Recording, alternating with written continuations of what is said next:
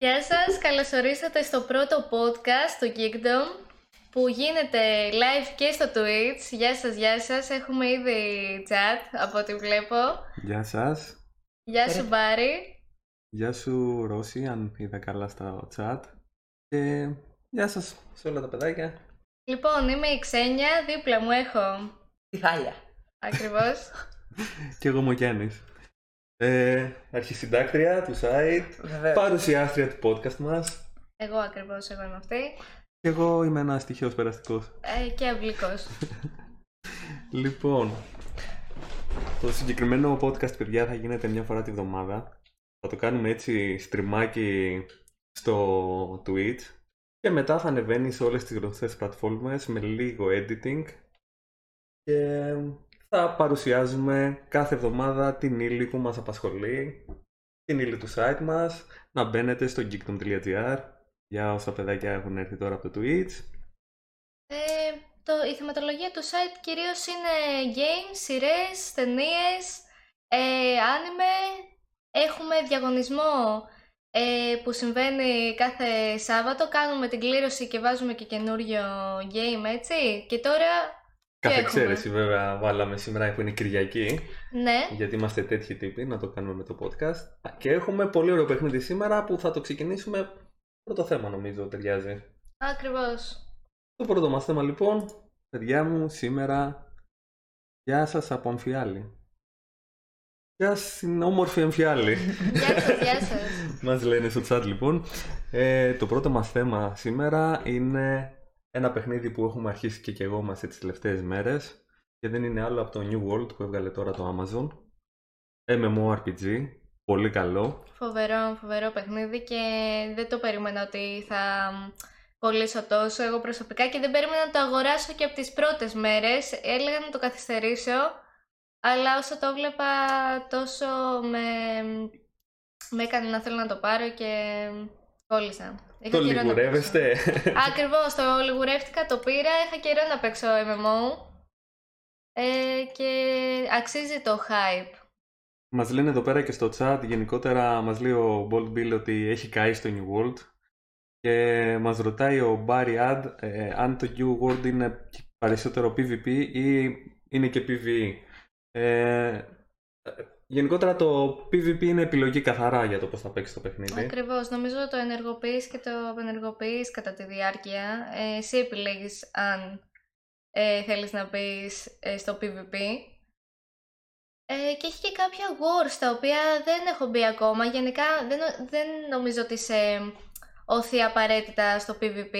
Το game μπορείς να παίξεις PvE πολύ εύκολα και να μην σε απασχολεί. Ειδικά στην αρχή που εξπάρεις τόσο πολύ το game. Γενικότερα, Bold Bill, αν θες γράψε μας παραπάνω στο chat εσύ που είσαι πιο παλιός, γιατί εμείς είμαστε λίγο new- noobs ακόμα. Ναι. Ε, να πούμε τέλος πάντων για όσους δεν γνωρίζουν, το παιχνίδι έχει βγει από την Amazon. Είναι το πρώτο παιχνίδι που βγάζει. Το περιμέναμε αρκετό καιρό γιατί ουσιαστικά δοκιμάζει και μια καινούργια τεχνολογία που έχει φτιάξει μια δικιά της μηχανή γραφικών και gaming. Ε, ήταν αρκετά χαϊπαρισμένο το παιχνίδι. Ε, φαίνεται ότι τελικά άξιζε τον κόπο. Δηλαδή αυτή τη στιγμή στο Twitch είναι το νούμερο ένα trend. Ε, έχει πάει και πάρα πολύ καλά από άποψη gamers, δηλαδή την πρώτη μέρα κιόλας είχε ένα εκατομμύριο συν παίχτες και κράσαρε βέβαια το σύμπαν ε, από θέμα ότι δεν περιμέναν ούτε οι ίδιοι ότι θα έχει τόση πολλή κίνηση. Πράγμα που εντάξει είναι πλέον αρκετά συχνό σε καινούργια παιχνίδια. Εντάξει, βέβαια στο... έγινε trend όπως και κάθε καινούριο game έτσι, δηλαδή και με το Valheim. Ε, στην αρχή γινόταν χαμός και νέκρωσε πάρα πολύ γρήγορα. Βέβαια δεν είχαν βάλει καινούργια πράγματα και ήταν μια indie εταιρεία που Σωστά, το σωστά. έφτιαξε. Εντάξει, καμία σχέση με την Amazon. Αλλά ελπίζω να, σταθερεί, να σταθεί αντάξια η Amazon και να κάνει Γενικότερα, ούτως ή άλλως η Amazon έχει βγάλει ήδη ανακοίνωση, διπλασίασαν τους σερβερ, ε, μπήκαν και στη διαδικασία να βάλουν στους ε, σερβερ που υπήρχαν ήδη να χωράνε περισ- περισσότερους παίκτες και μέσα σε αυτή την εβδομάδα θα ενεργοποιήσουν και τη δυνατότητα να μεταφέρεις ένα παίκτη από σερβερ σε σερβερ. Οπότε, ο- επειδή κάποιοι είναι overpopulated και μπορεί να μπεις μέσα και να έχει άλλα 2.000 άτομα στην ώρα πριν από σένα, Ακριβώς. υπάρχουν άλλοι σερβερ στους οποίους μπαίνεις κατευθείαν. Οπότε, αν μπορείς να μεταφέρεις τον παίκτη σου από τον ένα στον άλλον, θα βοηθήσει πάρα πολύ. Ο Και Bolt- αυτό θα γίνεται με επιπληρωμή, έτσι. αυτό δεν, transfer. είναι- δεν ξέρω αν έχει διευκρινιστεί ακόμα. Δεν το ξέρουμε ακόμα. Όταν θα βγει θα το μάθουμε και αυτό. Δεν νομίζω ότι έχει βγει. Ναι, κάποια δεν νομίζω ανακοίνωση. σε πρώτη φάση, αφού προσπαθούν να λύσουν προβλήματα, να το κάνουν επιπληρωμή. Δεν ξέρω, ίσως να το κάνουν πιο μετά. Όπως και Θα να το έχει, δούμε. είναι πολύ ωραίο παιχνίδι. Έχει ενδιαφέρον σενάριο, δηλαδή δεν είναι... ε, μου θύμισε λίγο ταινίες και η, η λογική είναι ότι είναι ένα καινούριο νησί κάπου στη μέση του πουθενά, ας πούμε, και πηγαίνουν κάποιοι εξερευνητές για να δούνε τι γίνεται και να κάνουν, ας πούμε, όπως κάναμε στην πραγματικότητα το New World, που Ακριβώς. πήγαμε στα διάφορα νησιά και ξεκληρίσαμε τους ντόπιους. Κάπως έτσι. Αλλά εδώ πέρα την πατάμε λίγο γιατί το νησί είναι μαγικό, ας πούμε. Ναι, αυτό όντως ξυπνάς σε μια παραλία σαν ναυαγός και αρχίζεις και εξερευνείς την περιοχή. Και να πούμε ότι ε, τον κάθε παίχτη το βγάζει σε διαφορετικό, έχει διαφορετικό checkpoint στην αρχή. Ναι, το οποίο Διαφορετική ήταν, αρχή. ήταν μεγάλη παγίδα γιατί εμείς πη- ξεκινήσαμε να παίξουμε μαζί και βρεθήκαμε σε διαφορετικά σημεία. Οπότε τελικά δεν κάνουμε μαζί gameplay. Ακριβώς. Ε, δια- διανύσαμε χιλιόμετρα για να βρεθούμε εν τέλει μέσα στο παιχνίδι. Μας γράφει εδώ πέρα ο Bolt Bill, όσο και αν είναι προβληματικό το Q, είναι παιχνιδάρα. Ναι, συμφωνούμε, Bill. Ναι, Ε, και εγώ συμφωνώ. Έχει ενδιαφέρον επίσης ένα χαρακτηριστικό που, μου αρέσει, χαρακτηριστικό που μου αρέσει πάρα πολύ είναι το γεγονός ότι ε, δεν έχει κλάσεις όπως άλλα παιχνίδια. Είναι περισσότερο freestyle. Δηλαδή μπαίνεις μέσα και ό,τι skill αποφασίσεις ότι θες να εξασκήσεις, το εξασκείς και ανεβαίνεις σε αυτό το συγκεκριμένο. Οπότε μπορείς να κάνεις πολύ περίεργους συνδυασμούς. Να είσαι fighter και μάγος, να είσαι healer και ξέρω εγώ οτιδήποτε. Δεν, σου, δεν χρειάζεται να επιλέξεις από την αρχή το path που θα ακολουθήσεις. Αυτό που μου θυμίζει λίγο, προσωπικά μου θυμίζει Ναι. λίγο Skyrim. Και εμένα, και εμένα μου θυμίζει Skyrim. Και είναι, νομίζω, από τα λίγα MMO που έχει μέσα και πιστολάκια, έτσι. Γιατί έχουμε σπαθιά, μάγια και τέτοια. Αλλά έχουμε και κάπως πιο σύγχρονα όπλα. Δεν είναι τόσο παλιό. Είναι ο καινούριος κόσμος, ας πούμε. Ακριβώς, ακριβώς. Ε, Ε, το interface παραμένει τόσο απλό γενικά στο παιχνίδι. Βασικά πώς αποκτάς spell; Από τη στιγμή που μπαίνεις σε ένα level και δεν έχεις κάποια συγκεκριμένη ας πούμε κλάση. ε, αναλόγως με το τι χρησιμοποιείς, ας πούμε χρησιμοποιείς σπαθί, για παράδειγμα. Όσο το χρησιμοποιείς, παίρνεις skill points για το σπαθί συγκεκριμένα. Και τα spell που θα πάρεις αφορούν το sword fighting. OK. Οπότε σου έχει τρία slots ε, μέσα στο interface, τα οποία εσύ διαλέγεις ουσιαστικά και βάζεις εκεί πέρα. Και όταν αλλάξει όπλο και αφήσεις, ας πούμε, για παράδειγμα το σπαθί και πάρεις, ξέρω εγώ, το ραβδί του μάγου, τα τρία slots αλλάζουν αυτόματα και σου πηγαίνουν τα αντίστοιχα spell που είναι σχετικά με αυτό. Α, οκ, κομπλέ. Έχει αρκετό crafting από Μμ. πολύ early stage, δηλαδή βασικά είναι απαραίτητο. Πράγμα που Ακριβώς, επίσης μου θύμισε ναι. λίγο survival καταστάσεις. Αυτή. Ναι, και σε βοηθάει στην αρχή ήδη το ίδιο το game να ασχοληθείς με αυτό και σε ανταμείβει κιόλας. Ακριβώς. Γενικότερα πολύ καλό. Φαίνεται να έχει και μια οικονομία στημένη γύρω, δηλαδή έχει auction house, ε, έχει τους πολέμους τους οποίους ακόμα εμείς τους εξερευνούμε και τα διάφορα fashion στα οποία μπορείς να συμμετέχεις. Αρκετά υποσχόμενο, φαίνεται ότι θα είναι το χειμωνιάτικο μας κάψιμο. Ε, Ναι, σίγουρα. Ε, σίγουρα. αντίο ζωή. Ε, λέει ο Bolt Bill, θυμίζει survival γιατί το πρώτο όραμα του game ήταν ε, σαν το Rust. Ναι, ναι, και φαίνεται στην πορεία το, του δώσαν περισσότερο RPG χαρακτήρα και γενικότερα βγήκε ένα πολύ ωραίο υβρίδιο από διάφορα καλά χαρακτηριστικά παιχνιδιών. Ναι, Και ναι. με πολύ ωραία γραφικά επίσης, έτσι. Να σημειώσω επίσης ότι το παιχνίδι είναι σχετικά ελαφρύ στο download, δηλαδή είναι περίπου 40 GB, κάτι τέτοιο. Όταν ας πούμε πας να κατεβάσεις το Fallout και είναι 120 GB, ξέρω εγώ. Ακριβώς. Ταιριάζει και με την τιμή του κιόλας στο Steam. θα πω. Σωστό, είναι ευρώ και ναι, GB. ευρώ και με... ε, ναι. Και να πούμε λοιπόν εδώ πέρα ότι έχουμε τον διαγωνισμό μας για αυτή τη βδομάδα, εκτάκτως τον βάλαμε Κυριακή, είναι το New World. Έτσι, για να είμαστε και μέσα στα trend. Ακριβώς. Ε, για να συμμετέχετε θα πάτε στο Instagram του Geekdom ή θα πάτε στο Facebook του Geekdom ή και στα δύο για να έχετε παραπάνω συμμετοχές. Βρίσκετε το σχετικό post του διαγωνισμού. Κάνετε ένα tag δύο φίλους σας και για κάθε φορά που κάνετε tag δύο φίλους σας παίρνετε μια συμμετοχή στην κλήρωση η οποία θα γίνει το επόμενο Σαββατοκύριακο. Ε, θα πρέπει φυσικά να έχετε κάνει follow και like και ό,τι καλύτερο μπορείτε για να βοηθήσετε και εμάς λίγο. Και καλή επιτυχία. Καλή να επιτυχία πούμε που σε θα όλους. πάρει, ναι. Γιατί πάρτε μέρος, πραγματικά αξίζει ε, το game. Ναι. Αξίζει. Τι έχουμε λοιπόν για επόμενο θέμα; Ε, ναι, το επόμενο θέμα αφορά το James Bond και το casting που θα ξεκινήσει το 2022. Γιατί βγήκε με το No Time to Die τώρα πριν λίγες μέρες και όλα στην Ελλάδα. Αλλά επειδή έχει ένα vibe ότι είναι η τελευταία ταινία του Daniel Craig, ε, δεν έχουν ξεκινήσει ακόμα το casting για την επόμενη. Και θέλουν να το αφήσουν κάπως σαν αντίο για τον Daniel Craig. Δηλαδή και όλο το cast και όλο το επιτελείο πίσω από την ταινία δούλευε για αυτό το πράγμα. Ήθελε ουσιαστικά να βγει κάτι ε, το οποίο θα ήταν ένα ωραίο farewell προς τον Daniel Craig. Ε, και μόλις λοιπόν βγήκε η ταινία, ε, προφανώς οι fans ε, ξεκίνησαν τις δικές τους θεωρίες περί ποιος θα είναι επόμενος Bond. Και κάπου εκεί ακούστηκε ο Henry Cavill. Ε, Που είχε ακουστεί και στην προηγούμενη ταινία, να πούμε έτσι. ο, ο, βασικά ο Henry Cavill είχε ακουστεί όταν πρώτο έγινε casting για τον Daniel Craig, είχε ακουστεί τότε ο Henry Cavill. Ε, απλά τον είχαν απορρίψει γιατί ήταν πολύ μικρός. Δηλαδή ήταν 22 χρονών τότε. Ε, και ο Daniel Craig ήταν 38, που ο Henry Cavill τώρα είναι 38. Που κάνουν λίγο τη σύνδεση, δηλαδή, οκ. τώρα Μεγάλωσε, 38, ήρθε η ώρα. Ναι, Τώρα θα δώσει 38. τη σκυτάλη, ας πούμε. Ναι. Ε, Οπότε- πολύ hot όνομα σαν ηθοποιός να, το, να πάρει τώρα αυτό το ρόλο. Ισχύει. Ισχύει. Λίγο, λίγο Witcher που έχει γίνει χαμός λίγο στο Netflix με το Witcher. Έχει παίξει και τον πράκτορα σε ταινία. Ναι. Ναι, έχει παίξει στο Uncle. Ε, οπότε νομίζω πως τουλάχιστον έχει όντως, ε, πιστεύω, potential full για να γίνει James Bond. Έχει πολύ ωραίο vibe. Εξωτερικά προφανώς. Είναι, νομίζω ότι είναι πολύ worth για James Bond και ο... Γενικότερα, στο chat μπορείτε να μας πείτε και εσείς τη γνώμη σας. Θεωρείτε ότι είναι καλός, θεωρείτε ότι θα ήταν καλύτερος κάποιος άλλος. Γενικότερα, εγώ θυμάμαι ότι πριν βγει αυτή, πριν ο Daniel Craig ε, υπογράψει για την τελευταία ταινία, κανονικά ήταν έχει φύγει από την προηγούμενη. Και αυτή η συζήτηση όλη περί αντικατάστασης είχε γίνει και πάλι πριν από 2-3 χρόνια. Ναι.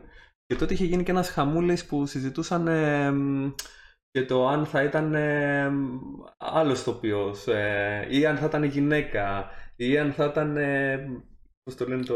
κυριούλη; Ο, ο Idris Elba. Μπράβο, μπράβο. Πω, Παιδιά, άλλος μεγάλος τοπίο τώρα Ναι. έχει παίξει και στο MCU βέβαια. Όντως, ηθοποιάρα. Η αλήθεια είναι πως ε, κατά καιρούς, βασικά και τώρα βγήκε το ότι έγινε μια συζήτηση, έπεσε μια ερώτηση στον Daniel Craig, ε, αν θα ήθελε να είναι ο ρόλος, ο επόμενος James Bond, να τον κάνει γυναίκα. Και μ, απάντησε πως δεν θα το ήθελε, ε, από την άποψη του ότι θα μπορούσε να δημιουργηθεί, ρε παιδί μου, άλλος ρόλος, αντίστοιχα καλός, για γυναίκα. Οπότε μ, είναι Μέσα σε στη φάση... ταινία, ε. Ναι. Είναι σε φάση, ρε παιδί μου, το ότι γενικά. Οκ, ο James Bond ήταν- είναι James Bond. Είναι γραμμένο σε άντρα. Μπορεί να δημιουργηθεί κάποιος αντίστοιχος καλός ρόλος ε, που να είναι κάτι αντίστοιχο, αλλά σε γυναίκα, ας πούμε. Ε, και κατά καιρούς στην αλήθεια έχει παιχτεί αυτό το. Ε, αυτή η απορία και νομίζω και ο George Lazenby, ο πρώτος James Bond, ε, απάντησε το ίδιο, ότι δεν θα ήθελε να πρωταγωνιστήσει γυναίκα. Γενικότερα ε, ε, είναι και τεράστια αλλαγή, δηλαδή είτε αλλάξει και μπει γυναίκα, είτε αλλάξει και μπει κάποιος ηθοποιός άλλης εθνικότητας, ας πούμε, άλλου χρώματος ή οτιδήποτε. Ε, Είναι λίγο μεγάλη αλλαγή, ας πούμε, για το franchise και μην ξεχνάμε ότι βασίζεται σε βιβλίο, δηλαδή δεν είναι κιόλας ότι μπορεί ένα σεναριογράφος τόσο εύκολα να το αλλάξει. Ναι. Και οκ, ναι, εγώ το, το ακούω αυτό που λέει ο Daniel Craig, ότι α, γιατί να μην γραφτεί ένας ρόλος ειδικά για γυναίκα. Και όπως μας λέει και όλα ο Bold Bill εδώ πέρα στο chat, ε, στο τρέιλερ φαίνεται κιόλας μια γυναίκα που παρουσιάζεται σαν 007. Ναι.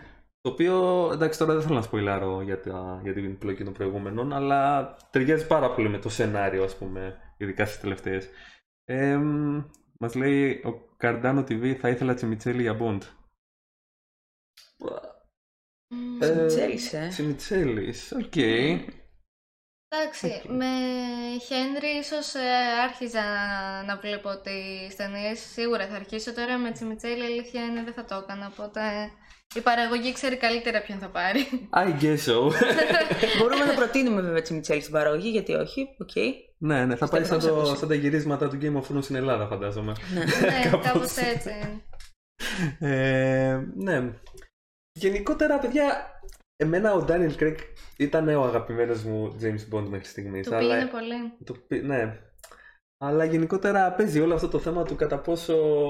Ποιος ήταν τελικά ο καλύτερος James Bond. ναι. Και αυτό είναι ένα θεματάκι που πέφτει γενικά και παι- παίζουν άπειρα βιντεάκια σχετικά, ξέρω εγώ. Είναι ένα franchise το οποίο έχει ξεκινήσει από τη δεκαετία του 60, οπότε σαν James Bond έχουν περάσει άπειροι και αρκετά καλοί ηθοποιοί. Ε, Νομίζω το- σε αυτό που συμφωνούν όλοι είναι μάλλον ο χειρότερος, ξέρω εγώ. ναι, αυτό ισχύει είναι αλήθεια. δηλαδή, όπου και να. Όντως, επειδή κατά καιρούς έχουν υπάρξει πολλές, ε, πολλά rankings για το ποιος είναι ο καλύτερος James Bond, νομίζω ότι ο George Lazenby είναι Ναι, αρκετά. Είναι, λίγο... πάντα σχεδόν κάτω. ναι, νομίζω έχει παίξει μόνο σε μία ταινία το μεταξύ. Ε, Αν δεν κάνω λάθος. Ναι. ναι, Καθόλου τυχαίο νομίζω. νομίζω. Ε, ήταν σε φάση. Ω, ω, Όπα, όπα, κάναμε λάθος, παιδιά. Ισχύει. Αλλά όχι, δεν είναι ο πρώτος εν τω μεταξύ. Ο πρώτος ήταν ο, ο Σον Κόνερι, έτσι. Που για πολλούς είναι κορυφαίος, δεύτερος κορυφαίος, είναι στους καλούς τέλος πάντων. Ο πρώτος ήταν Σον Κόνερι. Ο πρώτος, ναι, είναι το 62 ο Σον Κόνερι. Μμ, Οκ. Αλλά μπορεί να λούζουμε και κάτι. Παιδιά Οκ, είναι οκ. μεγάλο franchise. Δεν είμαστε και. Εμείς δεν είχαμε γεννηθεί τότε. Αγέννητοι ήμασταν, θα λέγει κανείς. ναι. υπάρχει λοιπόν ο Λάζνιπη, υπάρχει ο Ρότζερ Μουρ που έπαιξε κάποια χρόνια. Μμμ. Υπάρχει ο Pierce Bronson, για μένα προσωπικά οριακά είναι ο χειρότερος, δεύτερος χειρότερος, δεν ξέρω. Υπάρχει ο Timothy Dalton που είναι τεράστιος ηθοποιός, αλλά έπαιξε σε δύο ταινίες ίσα ίσα πρόλαβε. Ναι, δεν βγήκε πολύ σαν James Bond, είναι αλήθεια. Μμμ. Υπάρχει ο Σον Κόνερι που για πολλούς έχει στιγματίσει επίσης το ρόλο και έχει παίξει και στο Never Say Never Again, το οποίο είναι πολύ ιδιαίτερη ταινία. Ο Σον Κόνερι έκανε αρκετές ταινίες με τον James Bond από το 62 στο 67. Μετά πήρε τη σκητάλη ο Λάζελμπι και ξέρω εγώ συνέχισε το franchise και μετά από 10 κάτι χρόνια, το 1983, τι 10, παραπάνω, ξαναεμφανίστηκε ο Σον Κόνερι να κάνει το Never Say Never Again, το οποίο ήταν σχεδόν πειρατική ταινία. Δηλαδή ήταν ταινία την οποία δεν την έκανε κανονική ομάδα παραγωγής. Και ήταν και η μοναδική ταινία που δεν είχε το James Bond στον τίτλο. Ήταν Never Say Never Again, ξέρω εγώ. Είχαν θέματα με δικαιώματα, είχαν θέματα που αντικατέστησαν το Q, ξέρω εγώ. Είχε γίνει γενικότερα λίγο. Σκανδαλάκι μικρό. ναι, ότι πήγανε ας πούμε και γυρίσανε με άλλους παραγωγούς, ε, αλλά με τον ίδιο ηθοποιό, παράλληλα με την παραγωγή που γύριζε ήδη άλλο James Bond με το δικό του ηθοποιό. Και για πολλούς αυτή η ταινία δεν ανήκει στο κάνον. Δηλαδή υπάρχει αυτή η συζήτηση μεταξύ των φαν του κατά πόσο το Never Say Never Again είναι όντως στην κανονική σειρά των ταινιών ή όχι. Μάλιστα. Αντάρτικο. Αντάρτικο, Αντάρτικο. αντάρτικο ακριβώς. Τώρα- Τώρα... Κόνερι επίσης. Ναι, από τους αγαπημένους νομίζω. Γενικά. Ναι. Ο Σον Κόνερι νομίζω παίζει να ήταν και ο πρώτος που είπε το Bond, James Bond, Ε, ναι. νομίζω. Και πολύ, έχει συνδυαστεί πολύ. Στιγματίσει, Ναι. ναι. Και γενικότερα η αλήθεια είναι πως ε, είναι, ήταν τεράστιος ηθοποιός. Ε, και ήταν πολύ ωραίος σε James Bond. Εδώ νομίζω τώρα βλέπουμε τον αγαπημένο σου. Εδώ είναι η φάση. Όχι, δεν είναι αγαπημένος μου, αλλά είναι η Πριν τον φάση. αγαπημένο σου. Είναι, είναι, τρο- είναι τρομερή ταινία αυτή που είναι στο διάστημα, παιδιά. Είναι. Λες τι έγινε εδώ. Πω, όντως. Ε, Α, Roger Moore, άκυρο. Ο Ρότζερ Μουρ, ναι. Ναι. Θεούλησε ο Ρότζερ Μουρ. Εμένα μου άρεσε πάρα πολύ γενικά. Βασικά νομίζω ότι είναι πιο εύκολο να διαλέξω ποιοι δεν μ' αρέσουν παρά ποιοι μ' αρέσουν. Βασικά δεν μ' αρέσει ο Λάζερ και ο Μπρόνσον. Δεν σε αρέσει ο Μπρόσνα, ναι. Δεν ξέρω. Μου βγάλε κάτι. Ήταν και ταινίες λίγο περίεργες με τα CGI. Μου το χάλασαν πάρα πολύ. Ήταν και ο Μπρόντσαν ένας. Εντάξει, δεν ξέρω, δεν, τον, ε, δεν μου πολύ κολλάει γενικά. Είχε ένα vibe λίγο πιο. Ε, όχι τόσο σοβαρό όσο ο Daniel Craig π.χ. Η αλήθεια είναι πως έφερε λίγο χιούμορ στο ρόλο του James Bond. Κάπως. Ενώ ο Daniel Craig μου αρέσει γιατί ήταν ο πρώτος που τον εξανθρώπισε κάπως ο James Bond. Δηλαδή μέχρι εκείνη τη στιγμή ήταν ε, ο τύπος που γυναικάκιας σε 100% αλλά με την κακή έννοια. Δηλαδή ότι Οκ, Ναι. αντικείμενα ας πούμε. Ναι. Ε, ήταν ο τύπος που ήταν υπεράνθρωπος σχεδόν. Δηλαδή δεν τον έβλεπες ποτέ να... Μμ. Και ο Sean Connery εδώ. Α, πρώτος στον Κόνερη. Ναι, ναι, σύμφωνα με το συγκεκριμένο βίντεο. Ναι. Ε, ήταν ε, άφθαρτος πάντα ο James Bond και τα λοιπά. Ενώ με τον Daniel Craig βλέπουμε μια σειρά ταινιών που ξαφνικά αρχίζει και πέφτει, ας πούμε, και ειδικά στο Skyfall. Ο, ναι, εντάξει. Είναι καταστροφή ίδια, ξέρω εγώ. Και, μ, και του δίνει και ένα redemption story, ας πούμε, κατά κάποιο τρόπο γενικότερα, το πώς επανέρχεται και το τι κάνει και όλο αυτό. Ε, αυτό που λέει και ο Μπολ Bill, ο Craig είναι ο πιο αληθινός και γι' αυτό τον αγαπάω. Bill, συμφωνούμε απόλυτα και γι' αυτό και για τον Bronzan- Bron- Bronznan. Αυτό δεν θα το προφέρω ποτέ σωστά. Είναι δύσκολο. ναι, είναι όντως από τους καλύτερους ο Ντάνιελ Κρεγκ και είναι κάπως, όχι, θα έλεγα σχεδόν σαν να παίζει τον εαυτό του.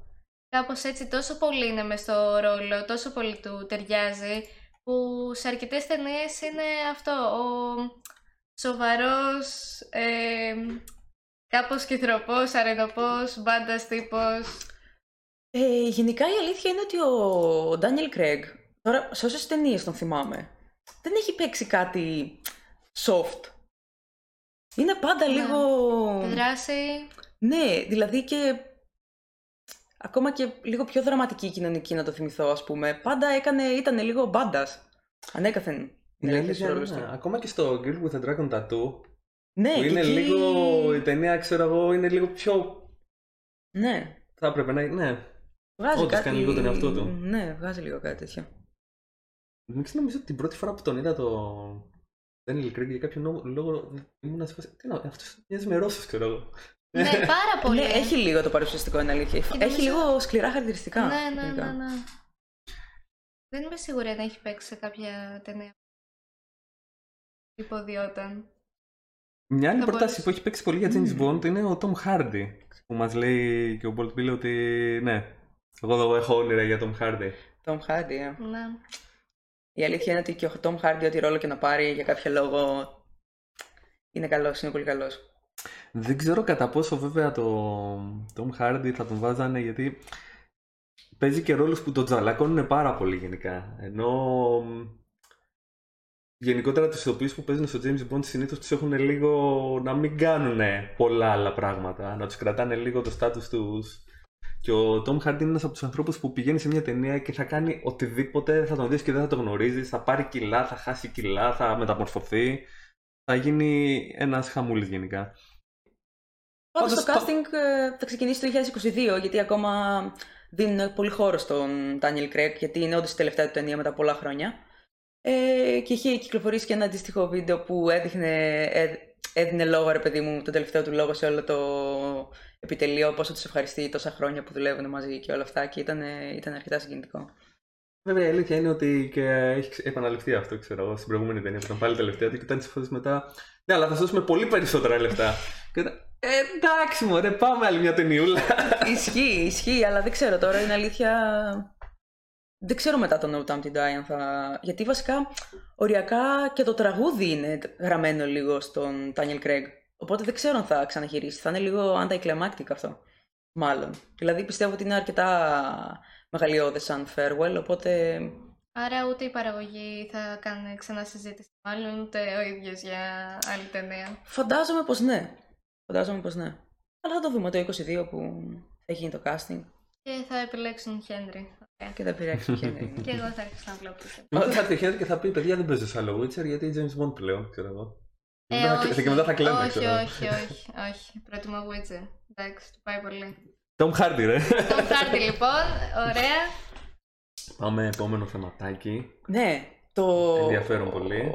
Το επόμενο θεματάκι πρόκειται για το gaming mode του Netflix που θα ξεκινήσει σιγά σιγά. Ε, πριν λίγο καιρό είχε μπει στην διαδικασία, είχε βγάλει κάποιες ανακοινώσεις ότι πρόκειται να ξεκινήσει να βγάζει games και το ίδιο το Netflix. Ε, οπότε μόλις απέκτησε τον πρώτο του developer, ε, ο οποίος είναι το Night School Studio. Το Night School Studio είναι ε, μια development εταιρεία που είναι υπεύθυνη για το Oxenfree, ένα παιχνίδι του 16, αν θυμάμαι καλά. Ε, λίγο μυστήριο sci-fi κάπως ε, παιχνιδάκι, το οποίο εγώ προσωπικά που το έχω παίξει μου έχει πάρα πολύ. Ε, επειδή σαν παιχνίδι είναι από τα πολύ λίγα παιχνίδια που έχω παίξει και έχουν, έχει πολύ ρεαλιστικούς διαλόγους και επιλογές σε διαλόγους. Δηλαδή είναι αυτό που παίζεις ένα παιχνίδι και σου έχει από κάτι, κάτι επιλογές τελείως ό,τι να είναι στο χαρακτήρα σου, ας πούμε, και είσαι σε φάση. Τώρα δεν θέλω να επιλέξω τίποτα, ξέρω εγώ, από τα τρία, ας πούμε. Τι, τι επιλέγω.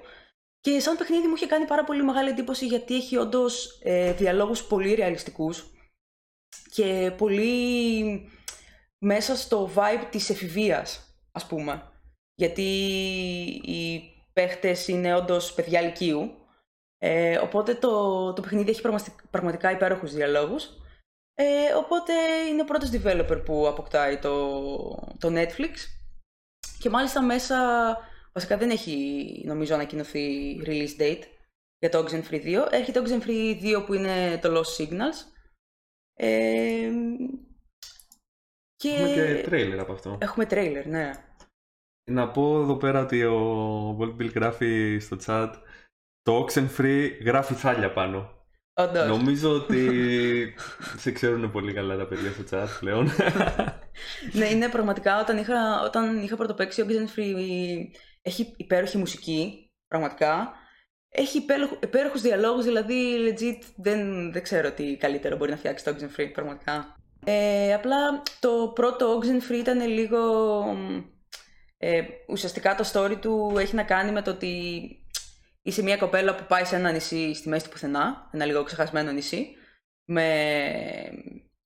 σε ένα πάρτι ουσιαστικά τελειόφυτων και κάπου εκεί ε, βρίσκεσαι με μια παρέα με την οποία προφανώς το... δεν πήγε καλά. δεν ε, τα έχεις με όλους καλά, προφανώς. Υπάρχει λίγο αυτό το εφηβικό, το fight, το περίεργο. Και, και ουσιαστικά κάπως ε, ανοίγεις μια περίεργη πύλη. Λίγο. Αυτό το νησί έχει μια περίεργη ιστορία γενικότερα και ανοίγεις μια πύλη στην οποία συμβαίνουν κάποια υπερφυσικά πραγματάκια. Ε, και πραγματικά είναι από τα παιχνίδια που για μένα τουλάχιστον αξίζουν πάρα πολύ. Αν είναι κάποιος φαν των indie, αξίζει πάρα πολύ στο παιχνίδι. Είναι το, το game. Ε, ναι, είναι 2D, είναι αλήθεια, σε όλη τη ε, διάρκεια. Ε, έχει πολύ όμορφα γραφικά, έχει έτσι λίγο πιο καρτουνίστικα γραφικά. Ναι, όμορφα. Ναι. Και σκοτεινό γενικά αρκετά φαινόταν. Ναι. Και δεν έδειξε και το τρέιλερ πάρα πολλά πράγματα. Δηλαδή σε αφήνει λίγο να... Δεν έχει spoiler. Ναι, ναι, δεν, ναι, έχει, δεν έχει τίποτα. Έχει δηλαδή ακόμα και το Oxenfree το πρώτο να έχεις παίξει, το δεύτερο δεν καταλαβαίνεις. Δηλαδή το story τουλάχιστον από μακριά φαίνεται παρόμοιο. Αλλά ναι, όντως δεν έχει spoiler, σου βγάζει ίσα ίσα το vibe του είναι 2D, είναι κάτι... Βλέπεις εκεί ότι πας να ανοίξεις μια πύλη, πολύ όμορφα χρώματα, πολύ όμορφη μουσική. Ε, και όντως πραγματικά είναι, σε βάζει σε σκέψη γιατί έχει πολύ ρεαλιστικούς διαλόγους. Δηλαδή όντως παίρνεις ωραίο ρε παιδί μου vibe. Και επίσης, ανάλογα με τις επιλογές που κάνεις, ε, μπορεί να αλλάξει και το τέλος. Δηλαδή, Άρα διαφορετικά... Ναι, μπορεί να βασικά ε, μπορεί να αλλάξουν οι σχέσεις σου με κάποιους ανθρώπους ή η ζωή κάποιων ανθρώπων. Σε βάση... Βασικά στα αφήσω εδώ. Κατάλαβα, Ναι, κατάλαβα. εγώ, εγώ ψήθηκα να το παίξω πάντως. Το... Είναι, είναι Ναι, πάρα και πολύ εγώ. ωραίο. Μας λέει και ο Μπάρι Άτς στο chat, υπέροχο το Oxenfree. Ε, αφού συμφωνεί και ο Μπάρι, εγώ θα παίξω το παιχνίδι, Ισχύει. γιατί εσένα δεν σε πιστεύω πάρα πολύ. Ισχύει, το καταλαβαίνω. Ισχύει. Αρχισυντάκτης Ωραία, μας, το παιδιά. Ε, βασικά, εμένα το ενδιαφέρον σε όλο αυτό πάντως με το Netflix είναι το. και αυτό που με κάνει και προβληματίζομαι είναι το πώς θα λειτουργήσει όλο αυτό. Μμμ. Δηλαδή, αυτή τη στιγμή το Netflix μπαίνει σε μια, μια αγορά την οποία δεν την ξέρει και πάρα πολύ καλά μέχρι στιγμής. Έτσι. Ή Ε. δεν το έχουμε δει εμείς να προσπαθεί να το Δεν το κάνει. έχουμε δει εμείς να προσπαθεί. Έχει βγάλει κάποια πραγματάκια όπως ας πούμε κά- ένα mini game για το Stranger Things και κάποια τέτοια. Ε, αλλά η φάση του είναι ότι θέλει να μπει στο streaming. Δεν θέλει να μπει απλά στο ότι φτιάχνει παιχνίδια. Και αυτή η αγορά γενικότερα του, του game streaming μέχρι στιγμής δεν έχει πετύχει και πάρα πολύ. Δηλαδή υπάρχουν κάποιες εταιρείες οι οποίες το κάνουν αυτό. Ε, η πιο γνωστή είναι το Google που έβγαλε το Stadia, το οποίο μέχρι στιγμής έχει αποτύχει, έχει απολύσει κόσμο, έχει κλείσει studios, ε, έχει γίνει γενικά ένας χαμός. Ε, το Amazon μέχρι στιγμής δεν έχει κάτι ιδιαίτερο. Η Nvidia έχει ξεκινήσει μια αντίστοιχη υπηρεσία η οποία την πολέμησαν αρκετά κάποιες εταιρείες δεν τα έχει πάει μέχρι στιγμής πολύ καλά. Υπάρχει το Xbox, υπάρχει το PlayStation που και αυτά είναι περιορισμένα και αφορούν το δικό του κοινό. Και γενικότερα είναι και λίγο προβληματικό από θέμα υποδομών. Δηλαδή το game streaming μπορεί να δουλέψει πολύ ωραία με χαμηλό latency σε χώρες που έχουν καλό ίντερνετ. Στην Ελλάδα, αν εξαιρέσεις την Αθήνα, αν πας σε μια επαρχία, ας πούμε, πώς ακριβώς θα παίξεις κάτι το οποίο θέλει τόσο χαμηλό latency που να πατήσεις ένα κουμπί, να πάει στην όποια υπηρεσία να γυρίσει και εσύ να δεις στο FPS σου ομαλή ανταπόκριση. Εδώ πέρα, ας πούμε, που παλεύουμε να έχουμε ακόμα και στο ίδιο το PC μας. Δεν ξέρω πώς θα πάει αυτό. Ε, αλλά έχει ένα πλεονέκτημα σε σχέση με όλους τους προηγούμενους. Το οποίο είναι το ότι αν ας πούμε ενσωματώσει το streaming μέσα στην υπηρεσία, μπορεί να πιάσει κόσμο ο οποίος δεν θέλει να μπλέξει με την πολυπλοκότητα που έχουν όλα τα υπόλοιπα. Δηλαδή το Stadia, το οποιαδήποτε τέτοια υπηρεσία, θέλει και ένα περίεργο setup να κάνεις. Να συνδεθεί σε server, να κάνεις, mm. να συνδέσεις controller πάνω, να... Δεν είναι κάτι που μπορεί να το κάνει ένας αρχάριος τόσο εύκολα. Για να δούμε, θα το πετύχουν. Είμαι πολύ περίεργος. Μέχρι να φτάσουμε εκεί πέρα, έχουν πει ήδη ότι θα έχουν κάποια ενδιάμεσα βήματα. Δηλαδή θα βγάλουν σε πρώτη φάση και άλλες interactive ταινίες όπως είχαν κάνει με το Black Mirror. Που είχαν βγάλει το Ήταν τρομερό αυτό όταν είχε πρωτοβγεί. Ε, εντάξει, δεν το έχω ξαναδεί. Εγώ ε, ήταν, ήταν επαναστατικό σχεδόν σε μια ταινία να μπορείς να επιλέγεις εσύ πώς θέλεις να πάει, να σου δίνει σενάρια πάνω σε αυτό. Ακριβώς, ακριβώς. Είδαμε και τρέιλεράκι ότι ετοιμάζονται τώρα να βγάλουν και δεύτερη ταινία παρόμοια. Ε, το παρουσιάσαν την προηγούμενη εβδομάδα. Ναι. Ε, Undertaker. Ε, Undertaker. Κάτι με τον Undertaker, δεν θυμάμαι τώρα. Είχαμε το τρελεράκι, το κάψαμε, δεν πειράζει. ε, ναι, ήταν με τον WWE γνωστό ε, Undertaker που ουσιαστικά υπάρχει μια ομάδα η οποία είναι real ομάδα και πάει στο σπίτι του Undertaker και προσπαθεί να πάρει κάποια πραγματάκια από εκεί και σηκώνεται ο Undertaker και προσπαθείς να ξεφύγεις κάπως μέσα από αυτό το σπίτι. Πάντω έχουν κάνει και ένα πολύ ωραίο άνοιγμα προς την gaming κοινότητα γενικότερα, που δεν το είχαν πιο πριν. Το οποίο είναι ότι σε αυτή τη σεζόν του Amazon, του Witcher. γιατί είπα το Amazon τώρα, who knows, τι τρέχεις στο κεφάλι μου. Ε, σε αυτή τη σεζόν του Witcher ε, κάνανε και συνεργασία με, το, με την εταιρεία που βγάζει το Witcher 3 και φτιάξανε set για DLC μέσα στο παιχνίδι από τη σειρά. Οπότε ενώ μέχρι τώρα το Witcher το παιχνίδι και το Witcher η σειρά ήταν δύο τελείως ανεξάρτητα πράγματα, κατά κάποιο τρόπο πήγανε και τα ενώσαν. Ναι. Υπάρχει κάποιος κρίκος. Υπάρχει κάποιος κρίκος, ναι. Και είναι σαν να λέει gamers, ελάτε εδώ, ξέρω εγώ. Ναι, ναι, ναι. Αρχίζουμε και ανοιγόμαστε προς εσάς, ας πούμε. Λέει ο Bold Bill είναι δύσκολο το gaming streaming και ακριβό. Ναι, Bold Bill και εγώ γι' αυτό έχω όλες τις αμφιβολίες, αλλά εντάξει, ας το δούμε. Το πάει λίγο σταδιακά. Μέχρι να φτάσουμε στο streaming, νομίζω ότι θα το πάνε με πολλά βήματα. Ίσως να εκμεταλλεύονται και το χρόνο που χρειάζονται κάποιες ώρες για να αποκτήσουν και καλύτερο ίντερνετ, φαντάζομαι. Το επόμενο θεματάκι ε, πρόκειται για ταινία, τριλεράκι συγκεκριμένα, το οποίο δεν έχει κυκλοφορήσει, δεν υπάρχει ακόμα ούτε ημερομηνία κυκλοφορίας, ούτε καν τρέιλερ. Ουσιαστικά πρόκειται για το thriller The Hoods και ανακοινώθηκε ότι ο πρωταγωνιστής της ταινίας θα είναι ο J.K. Simmons. Ε, τεράστιος ηθοποιός, είναι αλήθεια υπέροχος. Ε, νομίζω ότι είχε, γίνει αισθητή η παρουσία του στο πρώτο πρώτο Spider-Man που είχε βγει με τον Tobey Maguire. Ε, ήταν σε, μια... όλο το franchise το ναι, πρώτο. ήταν μια βηματική μορφή. Ναι. ναι. Ε, και... και ουσιαστικά πρόκειται...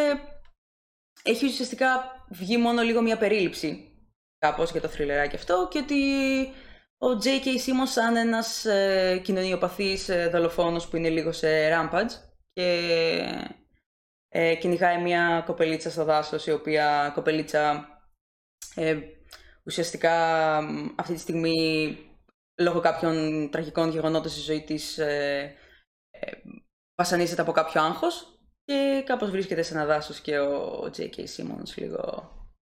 Γενικότερα Άρα- βέβαια. Άρα η ψυχολογική διαταραχή με κάποιον ψυχοπαθή δολοφόνο κιόλα έρχεται και δεν Ναι. γίνεται. Ναι, και δεν ξέρω Ναι. πώς θα πάει αυτό γιατί δεν ξέρω το background του χαρακτήρα του J.K. Simmons. Δηλαδή δεν ξέρω και αυτός αν κάπως ε, θα συνδεθεί με αυτό που ζει η κοπελίτσα ή ε, αν θα δούμε και αυτόν κάπως να... Ίσως θα μπορούσε να είναι η ίδια διαταραχή, ας πούμε, σε πολύ προχωρημένο στάδιο για τον δολοφόνο. Ίσως ναι, ίσως και αυτός έχει ζήσει κάτι παρόμοιο που ναι, κάποιοι έχουν καλή κατάληξη, κάποιοι έχουν κακή κατάληξη. Και ίσως ο J.K. Simmons να έχει την κακή κατάληξη. Γενικότερα πάντως ο James Simmons είναι και λίγο η φάση του που νομίζω πάντα στις ταινίες του τώρα τελευταία βρίσκεται σε ένα rampage γιατί τον έχουμε δει ας πούμε για παράδειγμα στο Whiplash Στο Whiplash, ότι ο, ο οποίος είναι τελείως ψυχάικας ας πούμε απίστευτος, ναι, απίστευτος. Ε, και μπορώ- ταινιάρα. και ταινιάρα βέβαια επίσης μπορώ να πω ότι και λίγο στο Spider-Man βγάζει λίγο τον ψυχοπάθη Ναι. η αλήθεια είναι Ξεκάθαρα. Ισχύει. ε, να πούμε βέβαια ότι είναι τεράστιος ηθοποιός ο οποίος ε, έχει αναδειχθεί κατά κύριο λόγο γιατί έχει παίξει σε ταινία του Παπακαλιάτη Εννοείται αυτό το Ναι. πράγμα. Πολύ όμορφη ταινία. και είπε, είπε και κάτι γλυκό λίγο. Είπε ότι μέχρι τόσο καιρό δεν έκανε ουσιαστικά thriller ε, και τέτοιους τόσο έντονους ρόλους γιατί επειδή έχει δύο παιδιά δεν ήθελε να τα βάλει στη διαδικασία να δούνε ταινίες τόσο κακές μέσα εγωγικά με αυτόν και να δημιουργήσουν περίεργη άποψη δεν ήθελε να φέρει την ένταση των γυρισμάτων μιας τέτοιας ταινίας στο σπίτι. Οπότε, επειδή τώρα τα παιδιά του έχουν μεγαλώσει και έχουν πάει πανεπιστήμιο, κολέγιο, δεν τον νοιάζει πια ας πούμε ναι, ε, είναι σε φάση ωραία, είμαι τώρα στη φάση μου και ωραία παίρνω τέτοιους ρόλους, ας πούμε. Ναι, αλλά εγώ να ρωτήσω, τα παιδιά του παίζουν μουσική; Μμμ, Αυτό είναι αναφορά στο Whiplash, παιδιά. στο Whiplash, ναι. Ελπίζω, αν έπαιζαν μουσική, ο πατέρας τους να μην ήταν όπως είναι στο Whiplash, βασικά. Γιατί Και να ήταν σε φάση. ε, Θα ήθελα να μάθω drums, μπαμπά, αλλά άστο, δεν πειράζει. καλύτερα. Καλύτερα όχι. Πάντως έβαλε κυριολεκτικά την οικογένεια πάνω από τη δουλειά του όσο... Εντάξει, με αυτή την επιλογή του να μην παίρνει τέτοιους ρόλους. να πω εδώ πέρα κάπου. Θυμάστε τον ηθοποιό που έχει παίξει στο Αγάπη μου, συρρίκνωσα τα παιδιά και έπαιζε σε όλες αυτές τις ταινίες δεκαετία Ναι. 90 και 80. Ναι. Και... Αυτός ο κυριούλης εξαφανίστηκε ακριβώς για αυτό το λόγο. Έβαλε... Ήταν σε φάση ήθελα να ασχοληθώ με τα παιδιά μου και σταμάτησε να παίζει σε ταινίες. Ενώ ήταν ε, στο peak της καριέρας του. Και ήταν σε φάση μεγαλώνουν τα παιδιά μου τώρα, δεν έχει. Κατά καιρούς το κάνουν όντως κάποιοι αυτό. Και μουσική το κάνουν. Βασικά είναι αλήθεια. Ότι όντως όταν έρχεται κάτι τόσο σημαντικό στη ζωή τους, αφήνουν λίγο. Ναι. Καριέρα δίπλα και ναι. Εντάξει, ε, βάζουν εκείνη τις προτεραιότητες τους και ανάλογα τι τους γεμίζει περισσότερο. ναι. Λογικό δεν είναι. Βέβαια, η αλήθεια είναι ότι είναι εύκολο να βάλεις τέτοιου είδους προτεραιότητα όταν κάνεις μια ταινία και αμείβεσαι με εκατομμύρια. Δηλαδή, λες, οκ, Ναι. Είναι έχω τα και λεφτά να ζήσω όσο αποδοχές θέλω σου. τώρα. Είσαι και λίγο, ναι, Ναι. εντάξει, ακόμα και να μην πάρω αυτό το ρόλο, έχω άλλο ναι. να ζήσω 27 ζωές. Και Οπότε. όσο ναι. παίζει ταινία παίρνουν λεφτά ενδεχομένω και. Ναι. Ακριβώς. Αυτό είχαν και την επιλογή. Είχαν για τους συγκεκριμένους ηθοποιούς που μιλάμε που αμείβονται τόσο καλά που έχουν την επιλογή να το κάνουν. Τώρα οι υπόλοιποι πιο ας πούμε χαμηλόμισθοι δεν τίθεται θέμα. Ναι, Ναι. δυστυχώς. Ε, ο Σίμως εντωμεταξύ εμφανίζεται και στο καινούριο Spider-Man. Εμφανίστηκε και σε ένα πίξ το τελευταίο Spider-Man. Αλλά ήμασταν όλοι σε φάση πώς έγινε αυτό τώρα; Βέβαια τώρα με το καινούριο, επειδή παίζει όλο αυτό το πράγμα με το multiverse, όσοι Ναι. έχουν δει το trailer τέλος πάντων, μην σποιλάρω πάρα πολύ, βγάζει περισσότερο λογική, αλλά από ό,τι φαίνεται θα δούμε τον ίδιο χαρακτήρα και στα καινούρια και ναι. γουστάρω πάρα πολύ. Και παιδιά. είναι, όντως είναι ωραίος χαρακτήρας.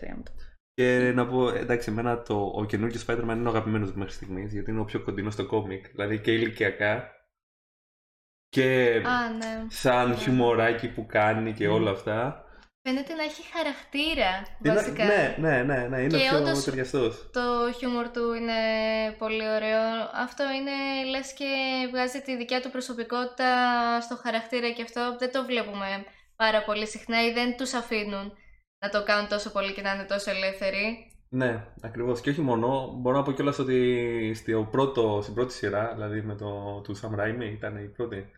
Που, όχι. Εννοείς με το Tobey Maguire. Με το Maguire, ναι. Ναι. Ε, στην τρίτη ταινία του κατέστρεψαν κιόλας το, Ω, ναι. το χαρακτήρα λίγο σε Ναι. επίπεδο.